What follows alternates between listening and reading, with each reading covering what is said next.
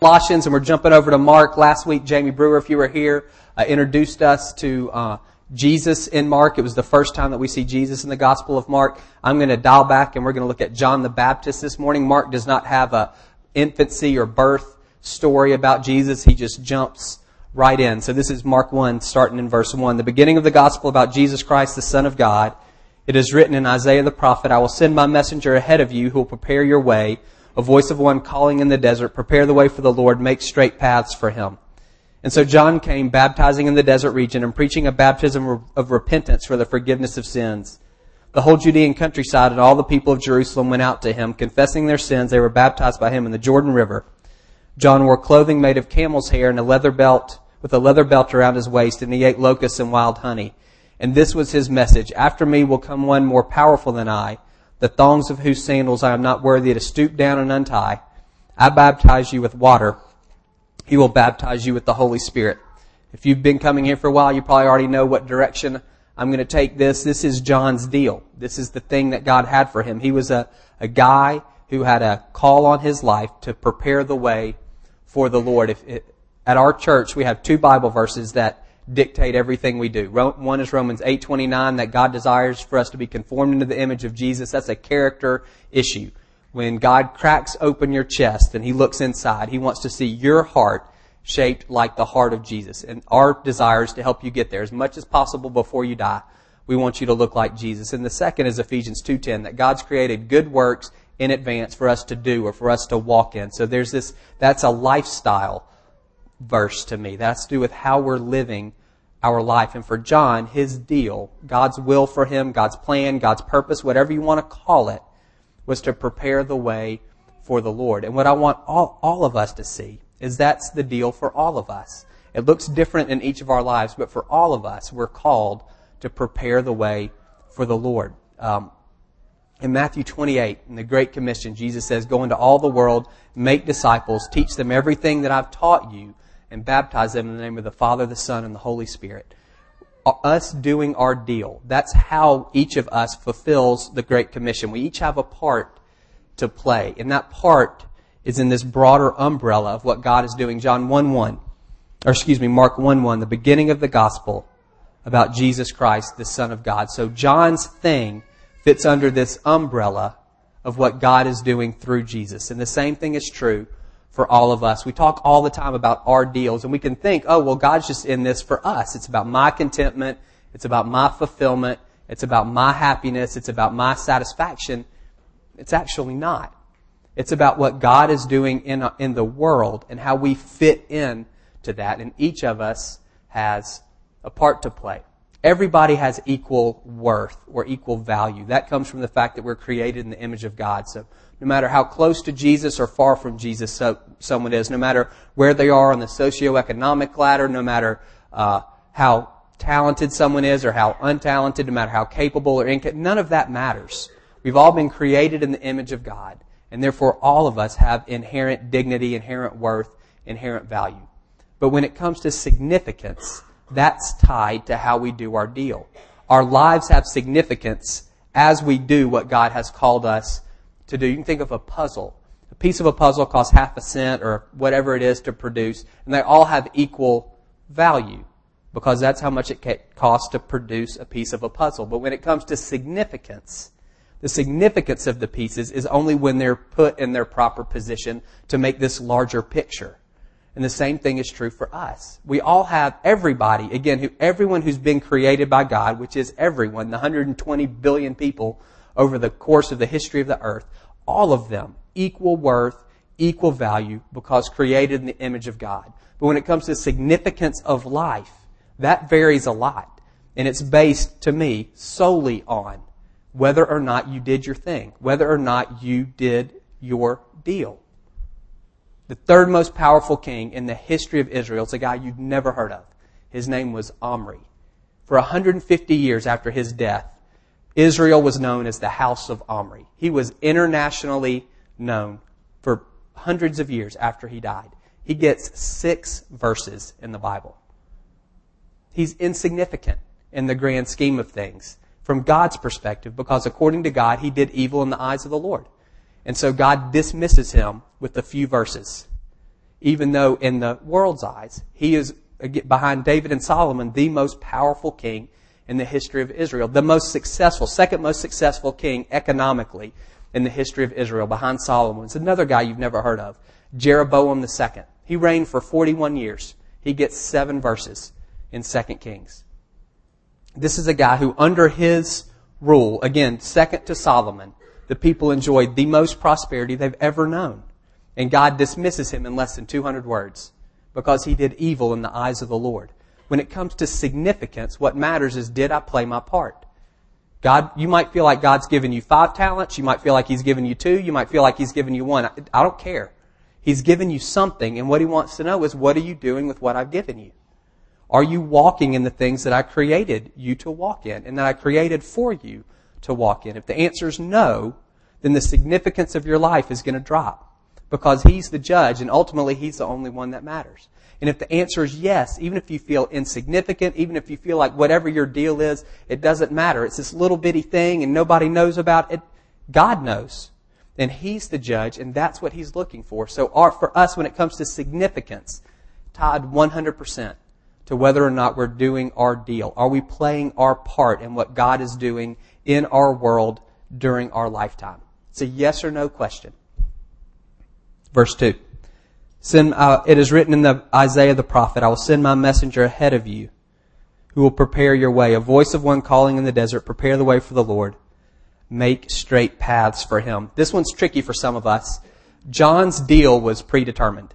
So this Isaiah was written probably 600 years before John was born. Part of this quotation comes from Malachi, which was written about 400 years before John was born. All of this was already decided before John's great grandparents were even born here's the thing that you're going to do. Now, for most of us, our thing has not been prophesied from hundreds of years beforehand. We're not going to find it. It was written anywhere. But Ephesians 2.10 says God created in advance the good works that we're going to walk in. He created in advance. Before you were born, He did create this stuff that He wants you to do. And it is predetermined. And for some of us, that makes us feel special. And yes, God has a plan for me and I want to figure out what that is and I want to run after it and I want to do it. And for others of us, when you hear predetermined, it makes you angry, manipulated. You're a free spirit and you want to chart your own course and you don't want anybody pulling strings. And does that mean the choices that you make don't matter? And uh, you kind of run down that road. It may, you resent the fact that God's created something for you to do. And it makes you want to run in the opposite direction. For some of you, it's fear. Well, what if what God has for me is not as good as what I could come up with on my own? What if His will for my life is less fulfilling or less successful or less fun or less interesting or less than what I want to do on my own? And for some of you, it's just disbelief. You disqualify yourself. That's not for me. Maybe based on your past or based on the fact that you feel like you don't have any talents or gifts or you're not very spiritual or you don't know how to hear the Lord or whatever it is. You've already decided that this stuff doesn't apply to you. Maybe for everybody else, but for you it doesn't work. God might have good things in advance for everybody else, but He left you out of that mix. Regardless of how your reaction, what I want to say to you is it gets down to a, an issue of trust. Do you trust the Lord to have a better deal for you than you can come up with on your own? Again, that's a yes or a no question. I know most of you, I know many of you, you've already made a decision. You're following Jesus. You've placed your eternal destiny in His hands. If there's heaven, whatever that looks like, you're trusting Him to get you there. But it's hard for you to trust Him with Tuesday, which is a little strange.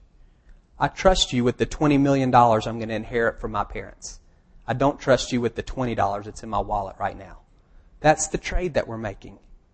I trust you with forever, but I can't trust you with the next 30 or 40 or 50 years, which is a blip on the radar screen in terms of forever.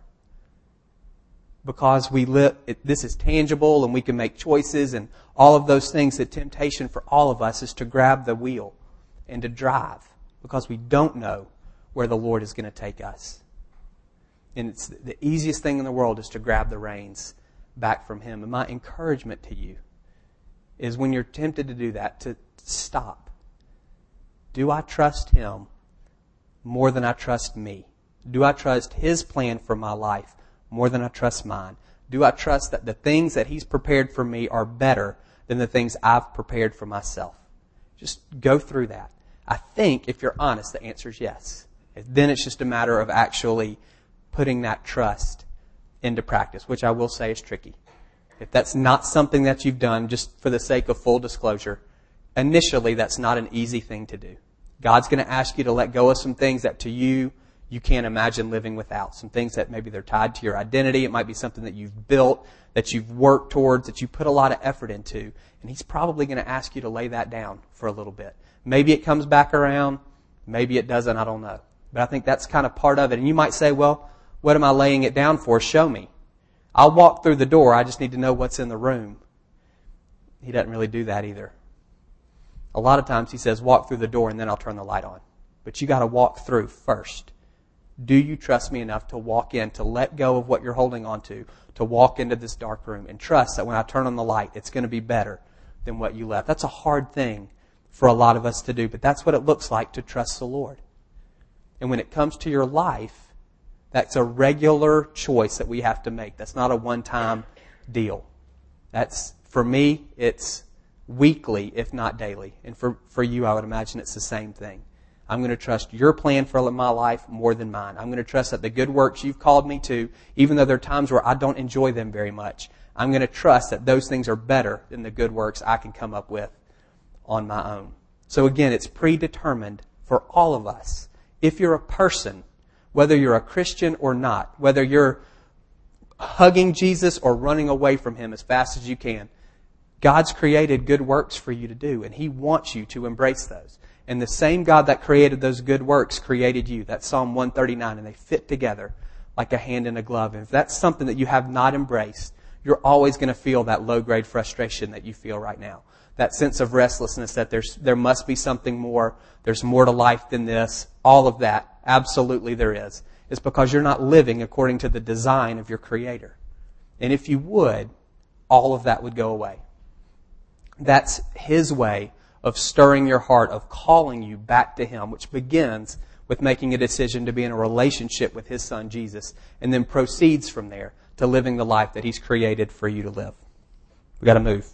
And so John came baptizing in the desert region, preaching a baptism of repentance for the forgiveness of sins. And so that phraseology has the, behind it, the idea that John's emergence was tied to God's plan. All of these things were written, and so or because, and, and therefore John came onto the scene. And for all of us, there should be these and so moments in our lives. God expects obedience. Not, he doesn't give suggestions. He gives commands.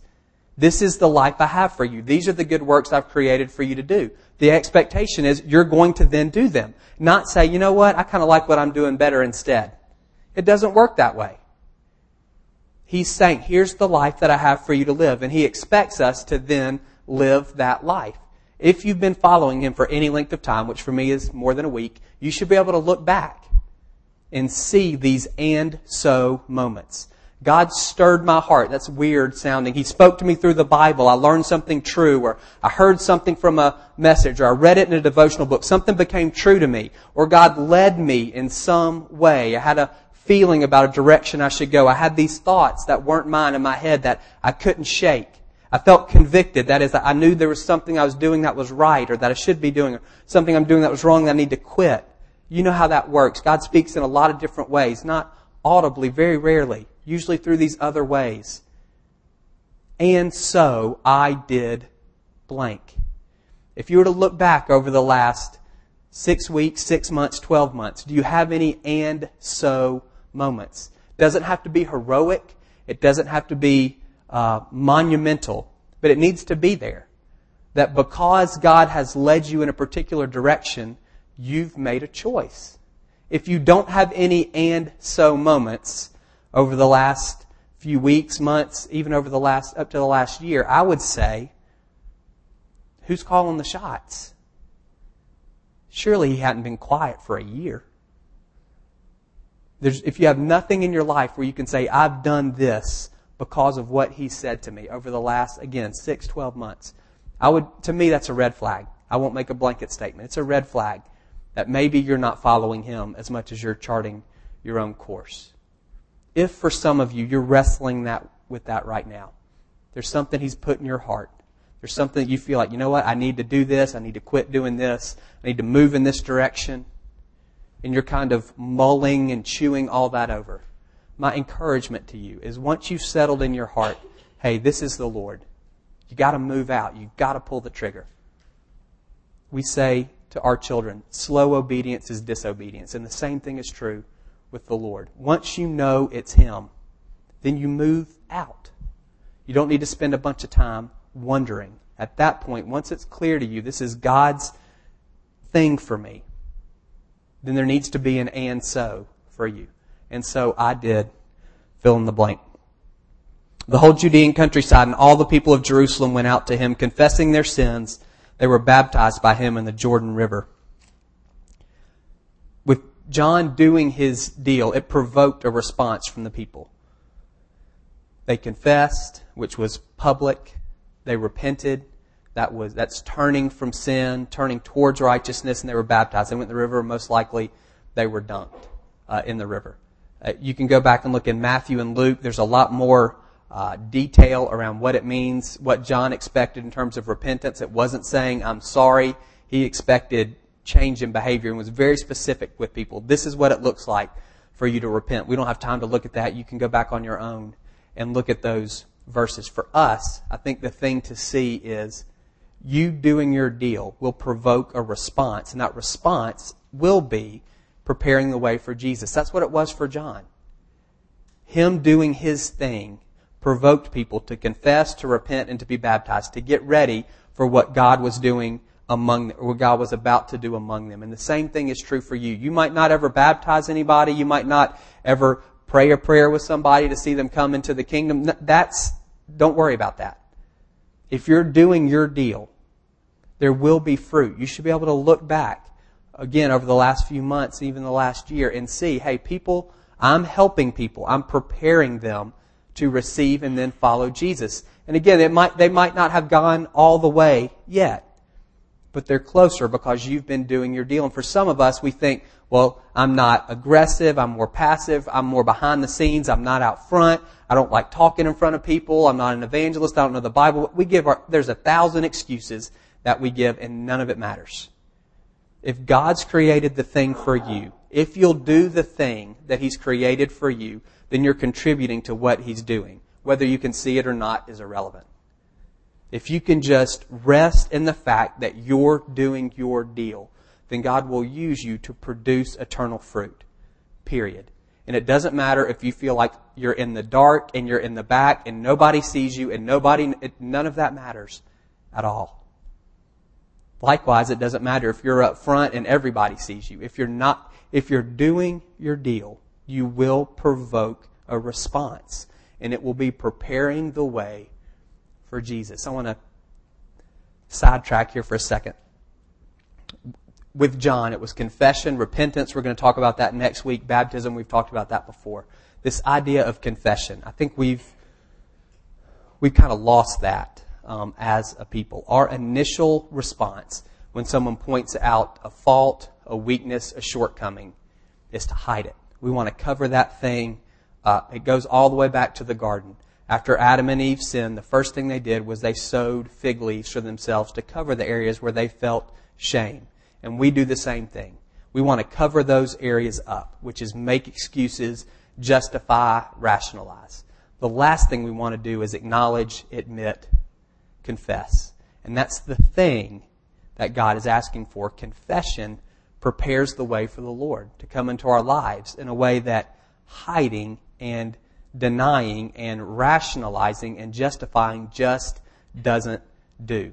God gives grace to the humble, and confessing is an expression of humility. It opens us up to receive the grace of God in a way that hiding does not. And, and you may say, and I would agree 100%, 1 John 1 9, if we confess our sins to the Lord, He's faithful and just to forgive us of our sins and to cleanse us from all unrighteousness. 100%.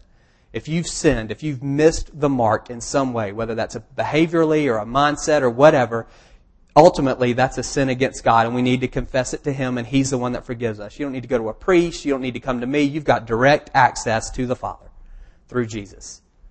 James 5:16 says, "Confess your sins to one another so that you can be healed." That's a different dynamic.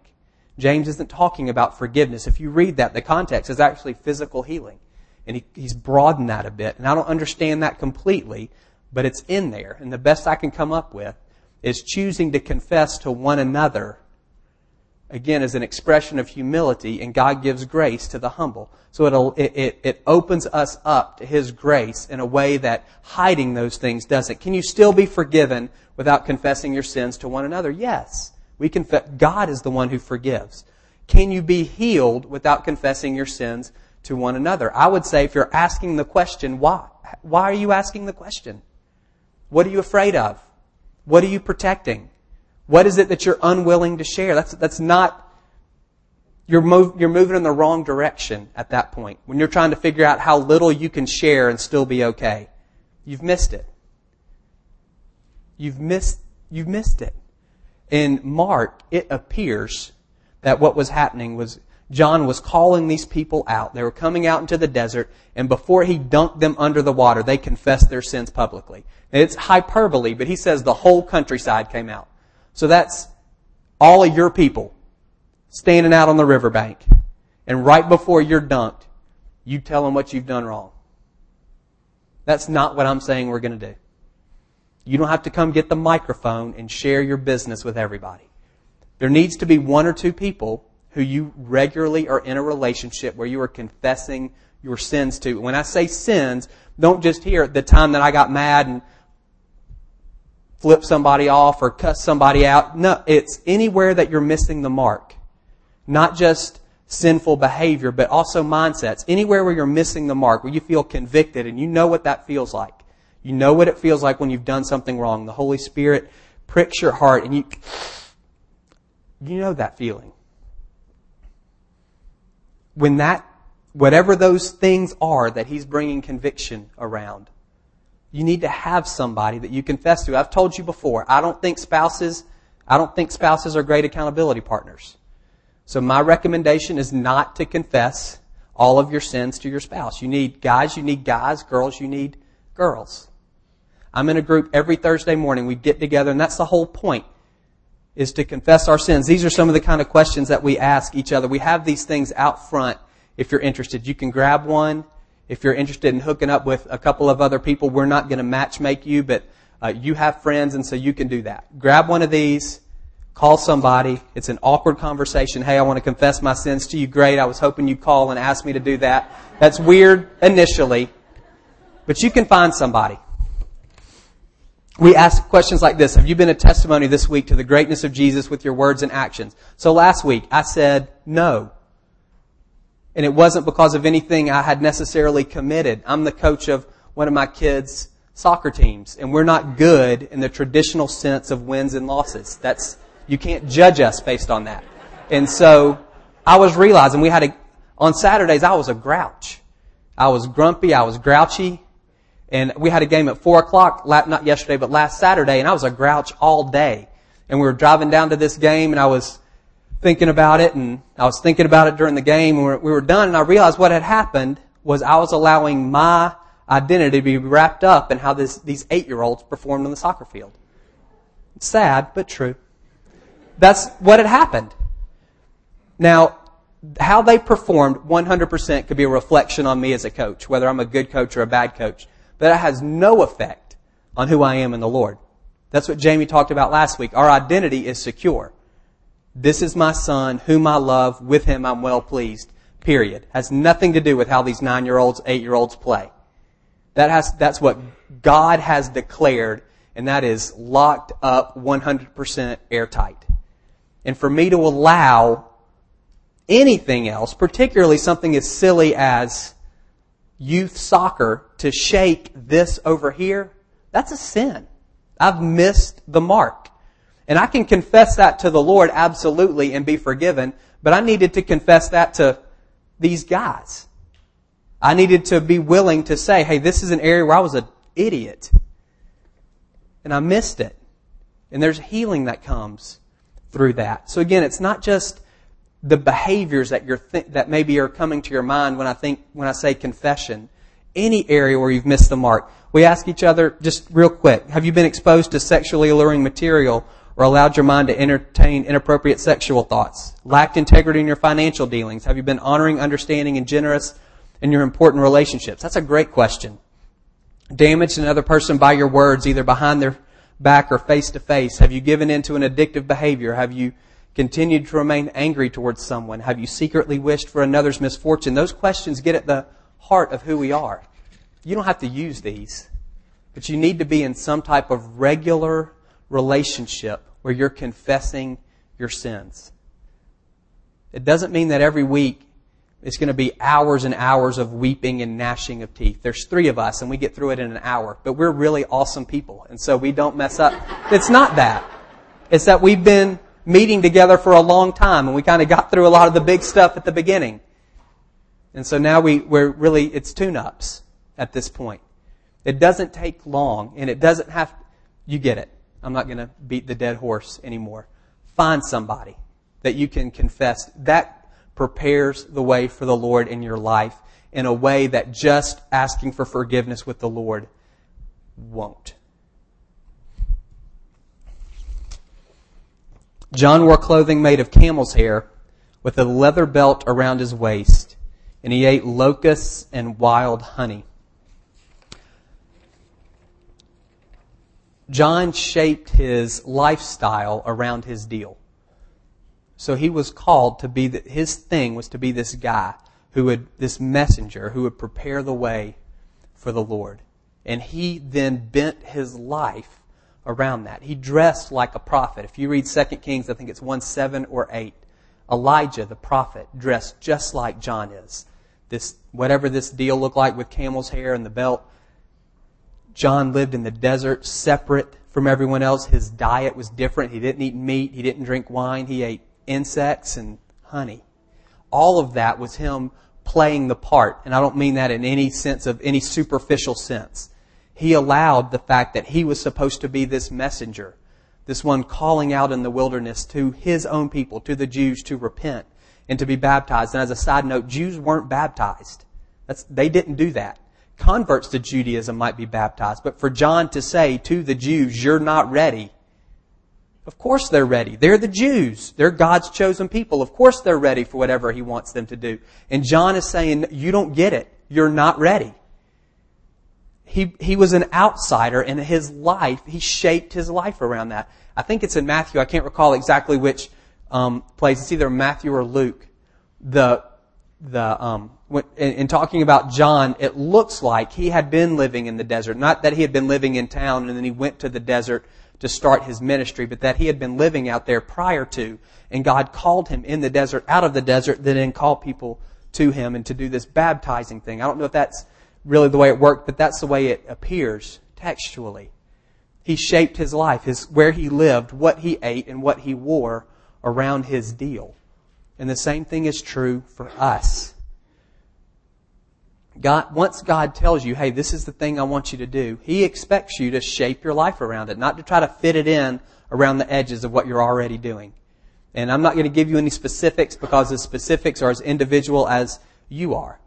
It depends on what He's called you to do and what it would take in your life. But He 100% will say, hey, this is the thing I want you to do. And you say, but I don't have time. And He'll say, make time. Well, I don't know how. Cut something. What? Any, just cut something. Make time. Figure it out. For some of you, it'll mean changing jobs. For some of you, it'll mean changing careers. Moving. Everything's on the table. Seek first the kingdom of God. What good does it do to gain your whole soul, uh, to gain the whole world and forfeit your soul? The answer is done to you any good. And so once he's told you this is the thing, then move to China if you got to move to China. You might not have to. But if you do, you do. And that's not heroic and it's not uh, special. It's regular. That's just obedience. And the same thing is true for the rest of us. And I don't mean that in any way. That's not a scary thing. Because again, three points ago, the things that He's created for you are better than anything you can create for yourself. It will fit you perfectly if you will give yourself to it. So make the space, make the lifestyle choices, whatever those look like, if you know what He's called you to. then He expects you to make the choices you have to make in your life. Shape your life around this revelation. Last, and this was his message. After me will come one more powerful than I, the thongs of whose sandals I am not worthy to stoop down and untie. I baptize you with water, but he will baptize you with the Holy Spirit. John stayed within the boundaries that God had set for him. This is um, the Gospel of John, uh, chapter 3. There's this controversy about um, people being baptized and how you should be ceremonial how people should be washed. I'm going to skip all that and uh, start in verse 26.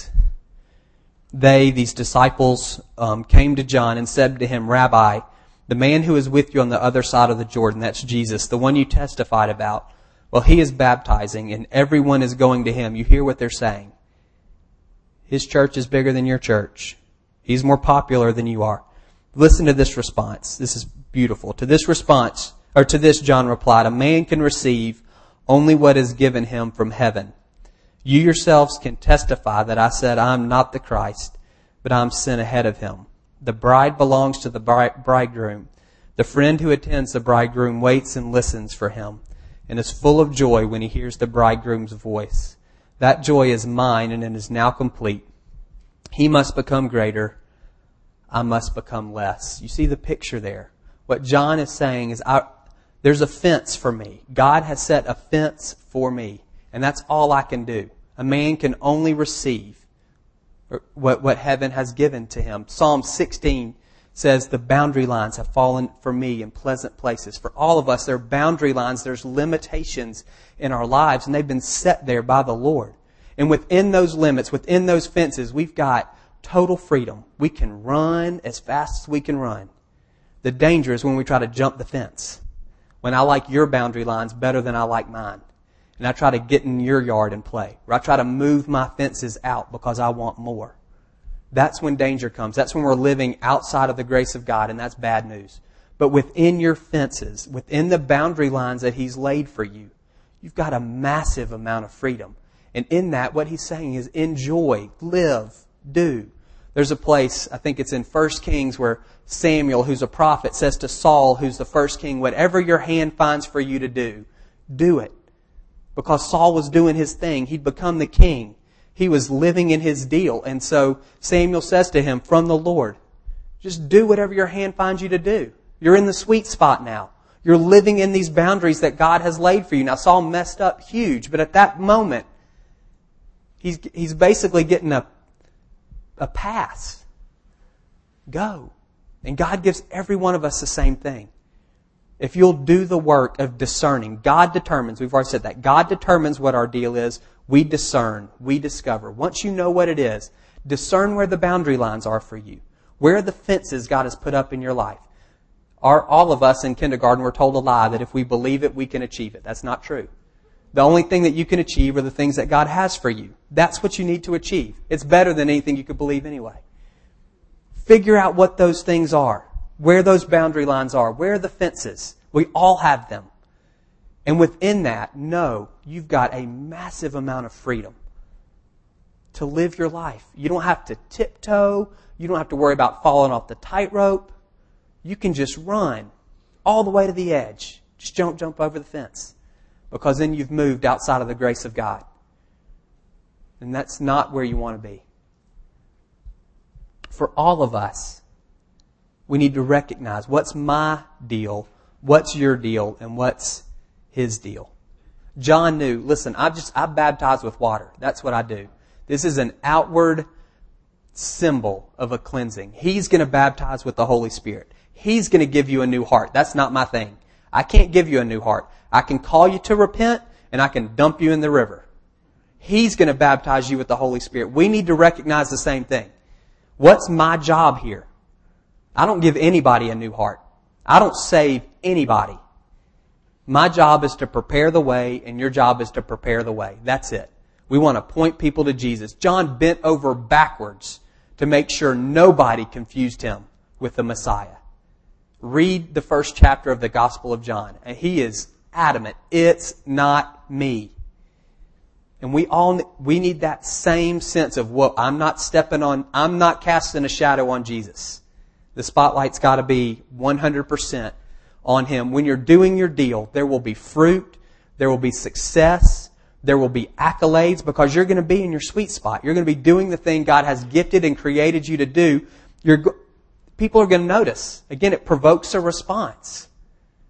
And you don't have to do the false humility deal and all, oh, I'm nothing. You don't have to do that. But what you do need to make sure is that you never cross the line of thinking it's about you or me thinking it's about me. We don't want to cast a shadow on him at all. Make sure the spotlight is firmly on Jesus and we're not stealing any of the glory that's rightfully his. That's part of recognizing where our fences are. I don't save anybody and neither do you. I'm nobody's Messiah and neither are you. My job is just to point to him and do my part and trust that he's going to get the glory and he's going to do the work that really matters in terms of transforming people's hearts and transforming their lives. You get that. Okay, let's pray.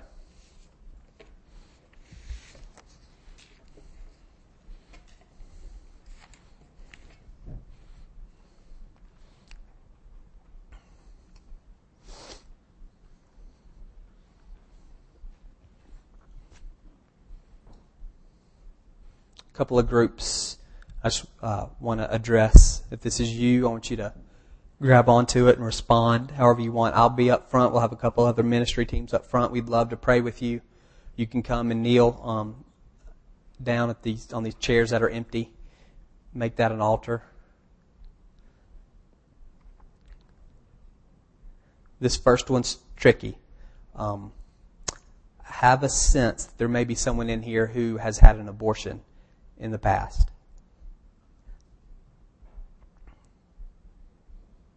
And it's not something that you've you obviously don't publicize that. And even when I we prayed earlier for people who lost a child you weren't sure if you could raise your hand or not. And what I want to say to you is that's not the unforgivable sin.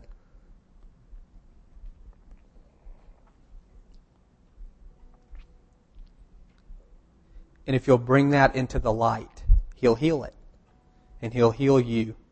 And you don't have to have that scarlet a on your chest anymore. You don't have to be defined by a decision you made in the past.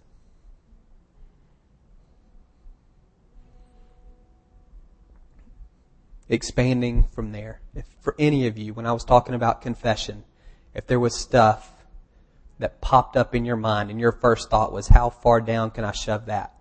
That is not coming out of me. I want to encourage you to confess that. Uh, you probably have already asked for forgiveness for that, but you need to confess it to someone and receive the grace that God has for you in the body of Christ.